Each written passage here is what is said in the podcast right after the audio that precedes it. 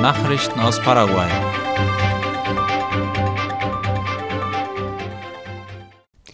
Das Projekt zum Bau des ersten Solarkraftwerks im Chaco macht Fortschritte.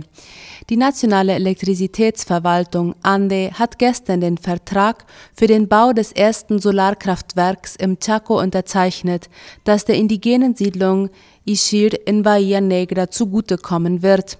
Die Unterzeichnung fand IP zufolge im Regierungspalast in Anwesenheit von Staatsoberhaupt Mario Abdo Benitez statt. Das Solarsystem wird auf einem zwei Hektar großen Gelände in Puerto Esperanza errichtet. Neben dem Aufbau von Solarpanelen umfasst das Projekt auch den Bau von Mittel- und Niederspannungsnetzen, die Montage von Verteilertransformatoren und die Installation von Beleuchtungskörpern. Zu diesem Zweck stellt die Interamerikanische Entwicklungsbank (WID) mehr als 15 Milliarden Guaraníes zur Verfügung. Betrieben und gewartet werden soll die Anlage von jungen Bewohnern der Siedlung, die von der ANDE ausgebildet werden. Die Arbeiten an der Biozeanischen Brücke gehen weiter der Bau der sogenannten Via-Oceanica-Brücke schreitet mit der Errichtung der Pfähle bei Carmelo Peralta in Alto Paraguay zügig voran, wie die staatliche Nachrichtenagentur IP Paraguay berichtet. Zu diesem Zweck sind drei Maschinen vor Ort im Einsatz, um die Stützpfeiler, die die Brücke tragen werden, aufzustellen. In diesem Bauabschnitt werden zudem sechs 20 Meter lange Bohrmaschinen eingesetzt. Nach Angaben des Ministeriums für öffentliche Bauten und Kommunikation MEOPC soll die derzeit herrschende Trockenheit genutzt werden, um die Arbeiten an den Fundamenten voranzutreiben. Die biozeanische Brücke wird eine Länge von 1300 Metern haben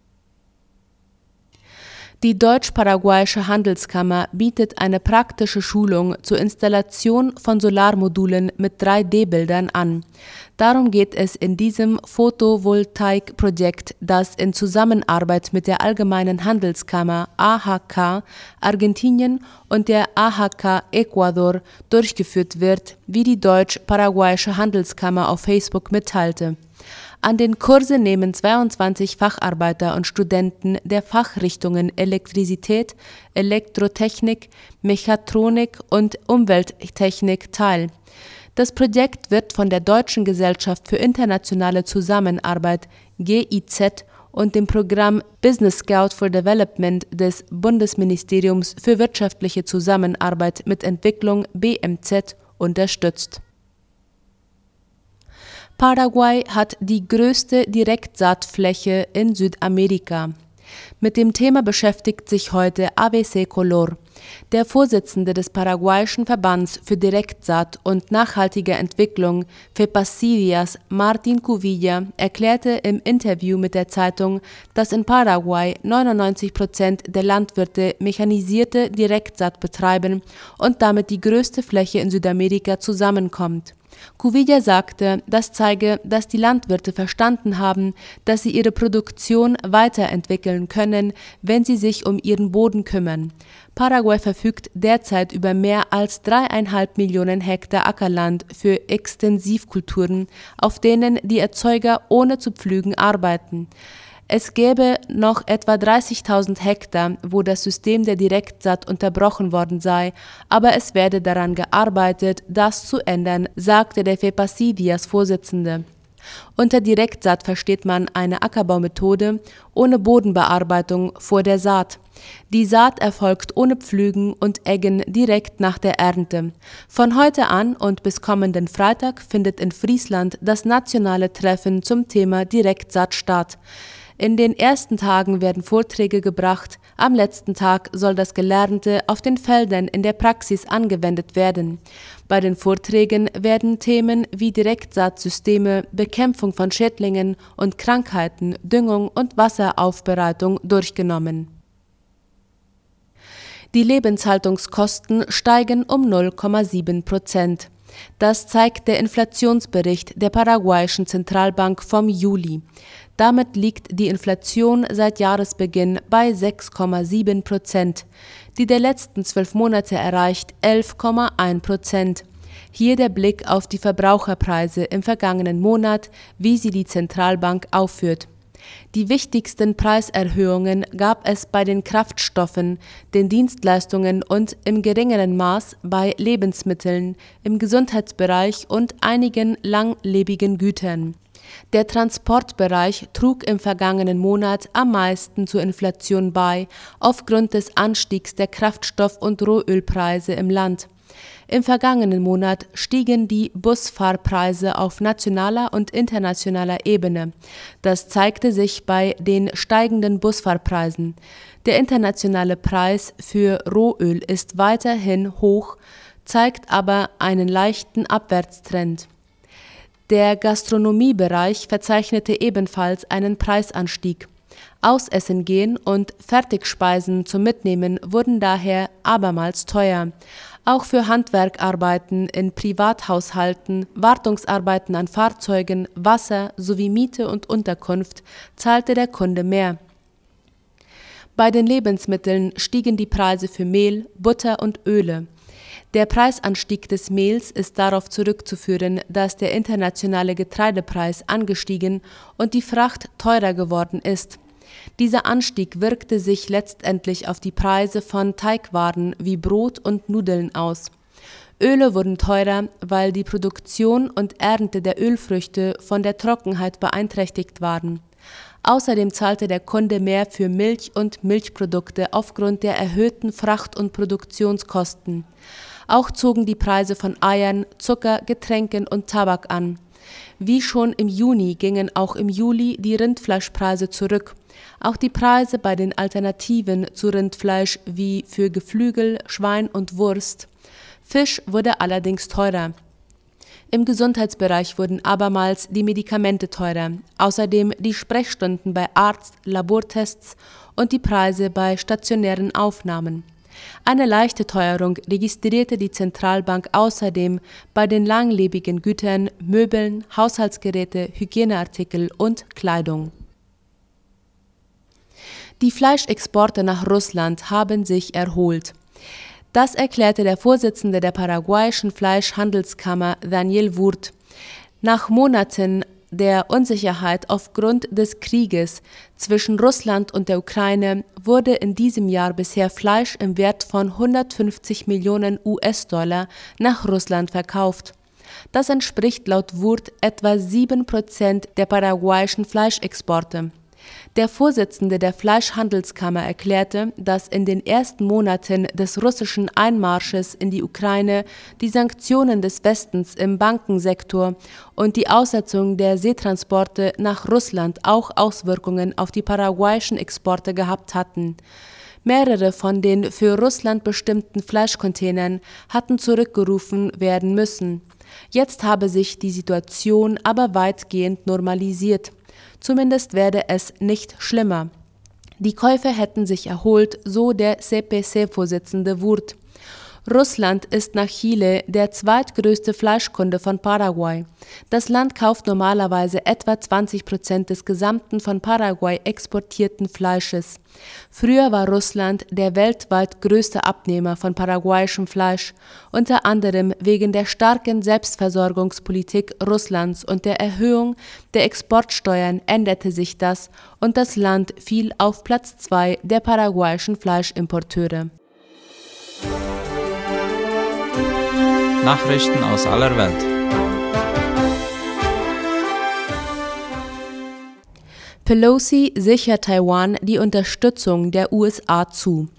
Wie die Deutsche Welle berichtet, hat die US-Spitzenpolitikerin Nancy Pelosi Taiwan bei ihrem Besuch die Unterstützung der USA zugesichert.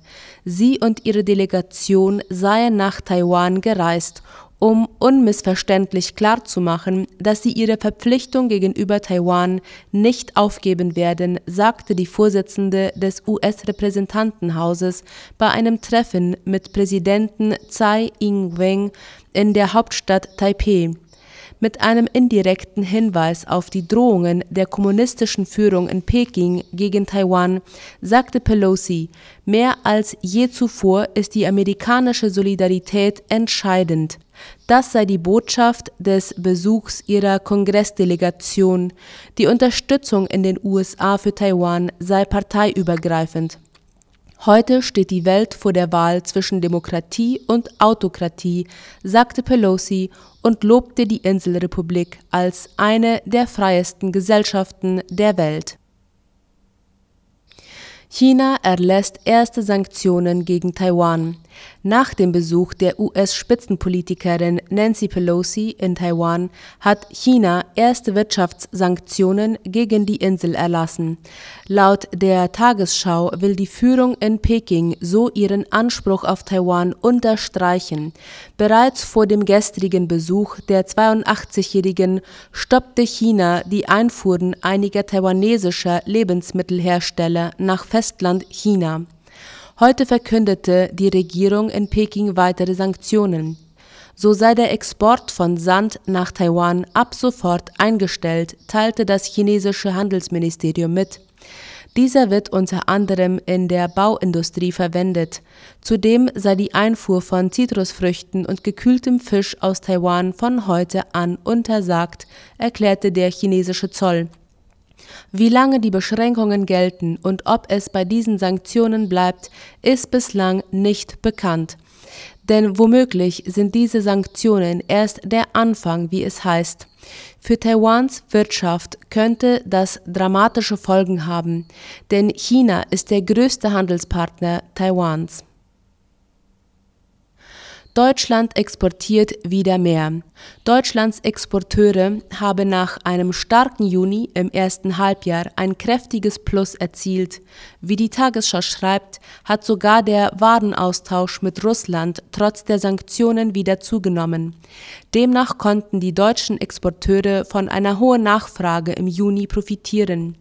Die Ausfuhren wuchsen im Juni um 4,5 Prozent zum Vormonat und summierten sich damit auf den Rekordwert von mehr als 134 Milliarden Euro, wie das Statistische Bundesamt mitteilte. Das ist bereits der dritte Anstieg in Folge. Die meisten deutschen Exporte gingen im Juni in die Vereinigten Staaten. Insgesamt summierten sich die US-Exporte damit auf 14,2 Milliarden Euro. Russland bestätigt Angriff auf Westukraine. Russlands Militär hat einen Raketenangriff auf die westukrainische Region Lviv bestätigt und ihn mit der Zerstörung westlicher Waffen begründet, wie der ORF schreibt. Es sei ein Lager mit Waffen und Munition zerstört worden, die Polen an die Ukraine geliefert habe, sagte heute der Sprecher des russischen Verteidigungsministeriums Igor Konaschenkov. Gestern hatten ukrainische Behörden über Explosionen im Grenzgebiet zu ihrem NATO-Nachbarn Polen berichtet. Eine russische Rakete sei in eine ukrainische Militäreinrichtung eingeschlagen, hieß es. Russland bestätigte auch einen Angriff auf die südliche Region Mykalojiv. Dabei seien mehr als 50 ukrainische Kämpfer getötet worden, teilten Vertreter des Verteidigungsministeriums mit. Diese Angaben sind nicht unabhängig überprüfbar. Die USA fordert Argentinien auf, ein venezolanisches Flugzeug zu beschlagnahmen. Die Vereinigten Staaten haben Argentinien gestern aufgefordert, eine Boeing 747 zu beschlagnahmen, die sich in ihrem Hoheitsgebiet befindet. Sie erklärten laut der Deutschen Welle, es seien Gesetze verletzt worden, als das Flugzeug von der iranischen Fluggesellschaft Mahan Air, die mit Sanktionen belegt ist, an Venezuela verkauft wurde. Das Boeing 747 Frachtflugzeug der venezolanischen Fluggesellschaft im Strasur mit fünf iranischen und 14 venezolanischen Besatzungsmitgliedern an Bord ist auf dem Flughafen Ezeiza in Buenos Aires festgehalten worden, seit es am 8. Juni mit einer Ladung von Autoteilen aus Mexiko kam, nachdem es erfolglos versucht hatte, nach Uruguay einzureisen. Straßenkämpfe in La Paz zwischen Polizei und Coca-Bauern die bolivianische Stadt La Paz ist gestern Schauplatz von Zusammenstößen zwischen der Polizei und Coca-Anbauern gewesen, wie die Deutsche Welle schreibt. Es geht um die Kontrolle der begehrten Vermarktung der Coca-Pflanze. Bei den Protesten wurden uniformierte Beamte und ein Journalist verletzt. Mehrere hundert Bauern, die in der Vereinigung der Coca-Produzenten ADEP Coca zusammengeschlossen sind und Gegner der Regierung von Präsident Luis Arce sind, fordern die Schließung eines Parallelmarktes, der scheinbar offiziell unterstützt wird, aber nichts mit dem Zusammenschluss der Bauern zu tun hat. Die mexikanische Staatsanwaltschaft ermittelt gegen den ehemaligen Präsidenten Peña Nieto. Nach Angaben des Finanzministeriums soll der ehemalige Präsident mehr als eine Million Dollar an unrechtmäßigen Überweisungen erhalten haben und hat angeblich Verbindungen zu Unternehmen, die während seiner Amtszeit wichtige staatliche Auftragnehmer waren. Darüber berichtet die Deutsche Welle. Die Ankündigung erfolgt fast einen Monat nachdem das Finanzministerium berichtet hatte, dass sich Peña Nieto während seiner Amtszeit illegal bereichert haben soll. In Chile ist ein großes Loch in der Erde abgesackt. In einem Bergbaugebiet im Norden Chiles hat sich plötzlich ein riesiges Erdloch aufgetan, wie die Deutsche Welle schreibt. Das Loch mit einem Durchmesser von etwa 25 Metern sei am vergangenen Samstag im Bereich der Mine Alcaparrosa in der Region Atacama entstanden, teilte der Nationale Dienst für Geologie und Bergbau mit. Fotografien zeigten, dass sich das kreisförmige Loch in eine unabsehbare Tiefe erstreckt. Laut einer Grafik der Nationalen Minenbehörde befindet sich das 200 Meter tiefe Loch oberhalb eines Teils der Kupfermine. David Montenegro von der Behörde meinte, man habe kein Material, aber Wasser auf dem Grund des Lochs gefunden. Der betroffene Bereich wurde sofort abgesperrt und die Arbeiten vorübergehend eingestellt. Seit seiner Entdeckung hat sich das Loch nicht verändert und es wurden keine Erdbewegungen gemeldet. Man versucht inzwischen den Grund des Vorfalls herauszufinden. Das waren die Mittagsnachrichten. Auf Wiederhören.